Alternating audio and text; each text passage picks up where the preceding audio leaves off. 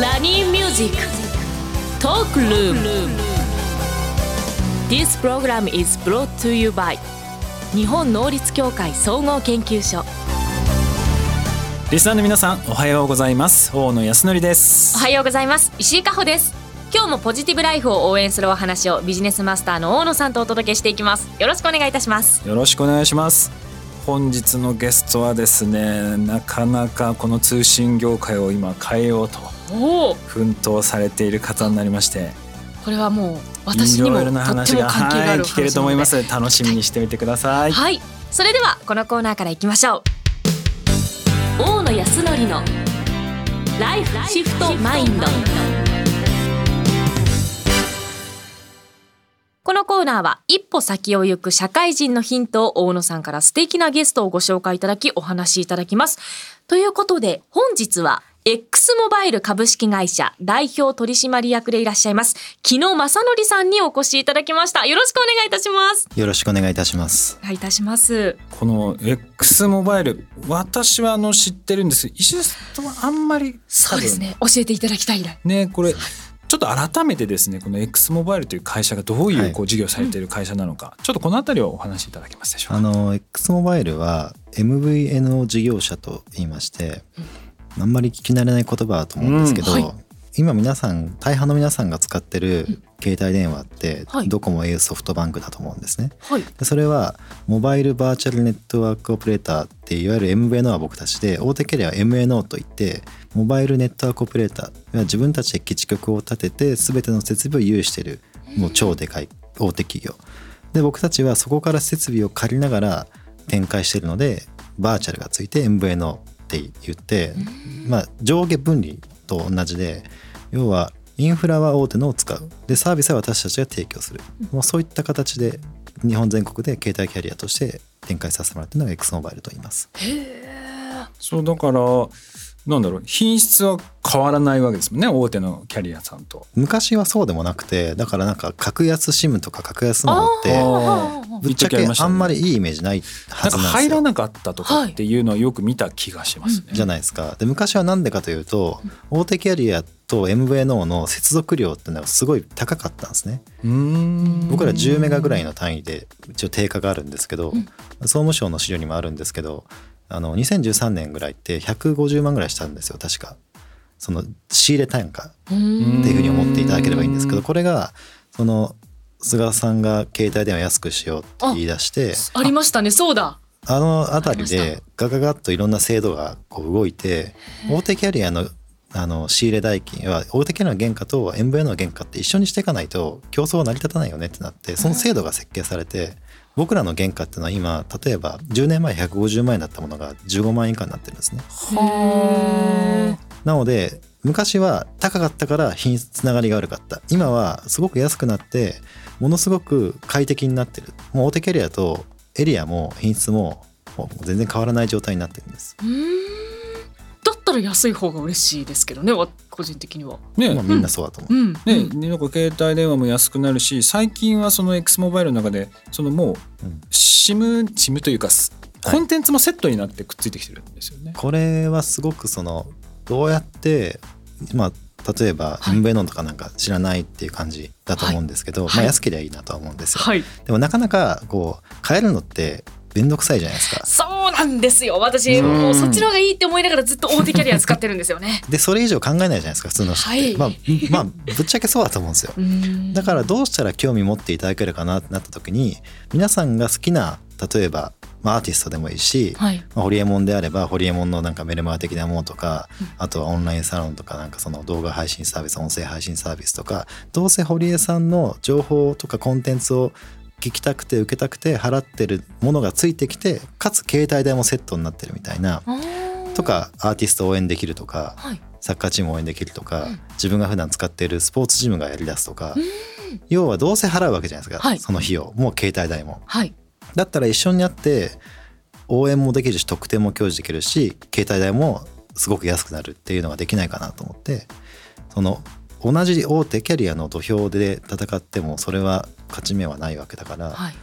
あ、さっきその始まる前に言ってたようにその、まあ、使えればどこでもいいわけじゃないですか,、うんらその違うところの付加価値とか重す意味とかその意義とかっていうところにお客さんの視点を向いてもらえないかなと思って一番最初にそのトライをしたのがその堀江モバイルとかメンタリスト DAIGO さんとやらせてもらってるうん。DX モバイルっていう感じです。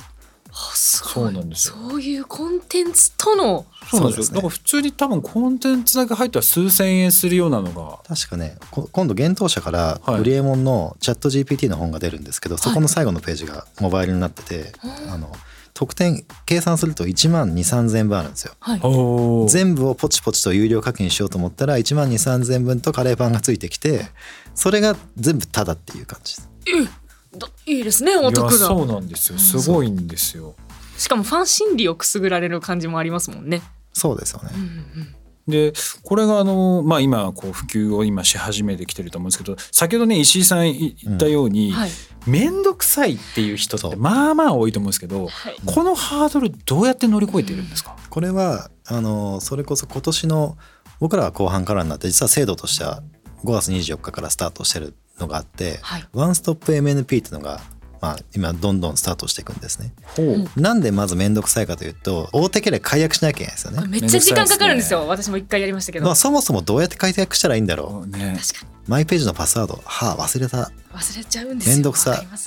やそんなことよりも今日ネットフリックスの動画見なきゃとかなるわけじゃないですか。なります、うん。それで思考停止してまたなんか1年ぐらい考えないわけですよ。あでもそれが今後僕らのそのあらゆるモバイルブランドで申し込んだらはい。自動的に解約できるんですよ。うん。だからホリエモバイルでとか DX モバイルとか、えーそのライブダモバイルとかで申し込みをするじゃないですか、はい。そしたら元キャリアの解約画面みたいなのが出てきてそこでまあ一応その重要事項みたいな説明あるんですけどそれをポチれば自動的に乗り換えができます。えー、今そんなの変わってきたんですか？まあ徐々に変わっててこれはその国としてもそのやっぱ今電気代も爆上がりしてて何かで国民の負担を下げなきゃいけないっていう一つのまあ対策でもあるんですよね。なるほど。す。ごい無知なんですけれども、その解約の手続きもすぐできるっていうのと、うん。電話番号とかってどうなっていくんですか？電話番号はですね全く変わらないです。まあえー。本体もそのまま。番号も変わらない。はい。で電波はドコモ au とエリア全く一緒。はいだから変わんないんですよね。変わらない。料金だけが安くなる。そうです。昔はそれでなんか安くなるけどちょっとなんか遅いとかそういうのがあったんです。けど今全くないですよ。99%同じ。ならば。私は使った方がいいんじゃないかなっていう。そのまああの、うん、だって同じ値段っていうか同じ環境でさらに安い、これなんか昔のイメージで言っちゃダメですね。多分結構止まってる気がします私のその知識っていうところでそうだからそういうのをいろんなまあ携帯電話のことなんてもうみんみんな忙しくて考えないんですよ。ああそうです、ね、それをそのいろんなファン的なところとか自分の好きななんとかみたいなところがきっかけで考えてたまあそれがきっかけで変えてくれればみんなウィンウィンかなと思って。ちなみにそのさっき言ったワンストップのやつはもうそろそろあもう制度としてはできて単純に X マル側のシステム調整してるだけなんで。じゃあもう本当時間の問題。時間の問題でさらに来年ぐらいからはその eSIM っていうのがスタートして。あ。eSIM って何です eSIM かって何かというと今そのそもそも喜びさん？はい喜びと申します。SIM すら知らないじゃないですか。あなんかスマホにちっちゃいチップみたいの入れたなっていうあれが SIM で合ってます入かってるっぽい。はい、僕もね知らなかったんですよ SIM カード。携帯キャリア設置する時うん。でこれがを差し替えれば、はい。まさにその電話番号もそのままで安くなるんですけど、はい。eSIM っていうのはそのスマホの中にこう IC チップがあって組み込みが楽しむ、う。んでそこに単純に今のキャリアから X モバイルに乗り換えがもう瞬間できるんですよ。だからもう差し入れもうこんなんしなくていいって。差し入れもしなくていいんですか？今申し込んだらあの SIM が送られてきて挿すだけ。だから10分で今のキャリアから乗り換えられるようになります。いいこと聞きました。今日はもう本当にすごいですね今もう最近の新しい機種だったらもうほぼもう eSIM 対応してますほぼよ、対応してる。あこれから出る機種は基本的には対応されるんでまあ23年したらもうほとんど100%対応じゃないですか。でねボタン一つで QR とかで簡単にこう乗り換えられるようになると多分一気にこの流れが変わってくるんじゃないかな。そうですね、うわ節約につながる。でそのうん。あのインフルエンサーの方とかいろんなブランドの方とかはい。なんだろう例えばオンラインサロンやってる人とかも携帯の月額課金を自分のビジネスにできるわけですよ。これちょっと例えばですよ、はい。喜び携帯っていうか SIM っていうはい。かこのサービスをするって時とかは、うん。この X モバイルに対してどうやってこうあアプローチをするんですか？今はおかげさまでまあすごいたくさん案件いただいてるんですけど、はい。まあ、これがあと、まあ、しばらくするとちょっとその僕らも対応レベルが上がってくると思うんで将来的にはもう YouTube みたいに誰でもできるようにできると思ってるんですよ。要は YouTube ってテレビの民主化じゃないですか。堀江さんとかもよく言うんですけど今まで既得権だったテレビのその放送する権利ってのと広告収入を得られるってのが今 YouTube で両方できるわけじゃないですか個人レベルで。はいまあいろいろプロセスがあったと思うんですけどそれが携帯キャリアでみんなが自分の携帯キャリアを作れるっていう状態にしたいなと思ってます。だからこれでもうよ喜び携帯がもしできたとしたら、うん。この通信料だとかの、まあ、売り上げの一部がそうです喜びさんにチャリンチャリンと入るし、えお客さんもとか喜び推しの人も今1万円ぐらい払って携帯が3000円とか4000円になって嬉しい。えー。喜びのいろんなコンテンツとかなんかファームさ、はい、あ例えばですけど じゃあ私とうん。あの今ファンクラブやってるんですけれども、うん。DM し放題なんですよ。いいじゃん、それを例えばスマホでもうそれがついてますよっていうので、うん、だからファンクラブとの相性はすごくいいでしょうね。あうーん。あとは単純にファンクラブはファンクラブでやりつつ、あはい。そのまあだから特典とか定義を変えていけばいいじゃないですか。確かに。うわ。単純に喜びさんに課金したいっていう人たちもいるかもしれませんよ。うーん。携帯で下がって例えば100円課金200円課金だったら全然いいと思うんですよ。確かに。本人は安くなってるんですもんね。そう。なんです。今より。そうなんですよ。けどなってる。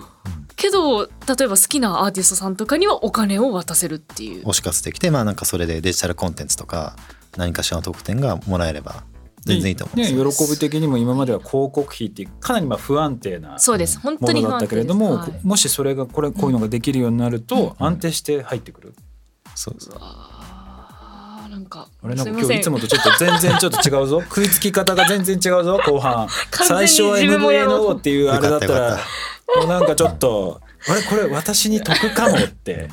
完全に思ってます今。もうこれじゃねえかと。ファンクラブと連携させればいけるんじゃねえかと。いや本当ですよね。だって誰も損しないですもんね。誰もそうしないそうなんですよ。そこじゃないですかなんか極論ね誰も損しない誰もなんかみんなが幸せって一番いい状況だと思うんですけどね。じゃあ今後その X モバイルとしてはそういうまあいろいろな SIM というか携帯っていうのをこう量産していくみたいな。だから今はうん。この今の僕らのフェーズとしては YouTube で言うと例えば今この瞬間にヒカキンさんが新規で登録しても今の1,000万フォロワーにいかないと思うんですよ。うん。だからすごくいいタイミングでヒカキンがやってこうトップ YouTuber になったからそこを追いかけようみんなでこんな感じになろうっていう YouTuber たちがいたとすると今僕らがやってるとそのトップ YouTuber を一緒にプロデュースしていくっていうさ、まあ、工程であって、まあ、それが例えばちょっと口頭では言えないですけどこういうはい。ところとか、うん。そのあちょっと今言え有名なないんですけどねちょっと今。はい有名な会社ですね。アイドアイドル系とか、はい。エンタメとかそのインフルエンサーとか、はい。こんな感じでいろんなとことそのじゃあ特典どうしようねとか話をしてるところいやちょっと待ってこれでも変わりますね。だってこんな形で新しい SIM がバンバン登場するって今までなかったですよね。そうですね、うわ。た例えばですけど今ちらっと見えた中でうん。音楽聴き放題で、うん、あのスマホ？料金が下がるとかだったら、正直今私は Apple Music に登録して聴いてるんですけれども、ねそれを携帯料金に入ってるとかだったらすごくお得な。それは全然ありですよね。うんうんうんうん。Spotify モバイルとかね、ああそうですそうです。そんなイメージですね。うんどうせ払ってるサブスク代がツッコミになってて、携帯代安くなる、うん。いやこれからいろいろ世界変わりそうですね。コンテンツの作り方とか、はい。なんかその辺変わりそうじゃないですか。これに関しては私はあのーまあ使うスマホを使う方払う方としてもうん。推し活できるの嬉しいですし、うん。なんだろう自分ももしかしたらそういう携帯会社として運営できるかもしれない。で面倒くさいことは全部 X モラがやってくれると。ワ X モバイル様々っていう感じです本当にこれから楽しみですね。本当に楽しみですね。うわどうなっていくんだろう。ワクワクしてきます。今日は木野さんありがとうございました、ありがとうございました。以上大野康則のライフシフトマインドでした。今後リスナーの皆さんのお悩みなども相談に乗っていきたいと思っています。お悩みはラジオ日経番組ウェブサイトか私石井加穂のインスタグラムでも募集しています。ひらがなで喜びと検索してみてください。ストーリーにて質問箱を設置しますのでぜひぜひご質問をお寄せください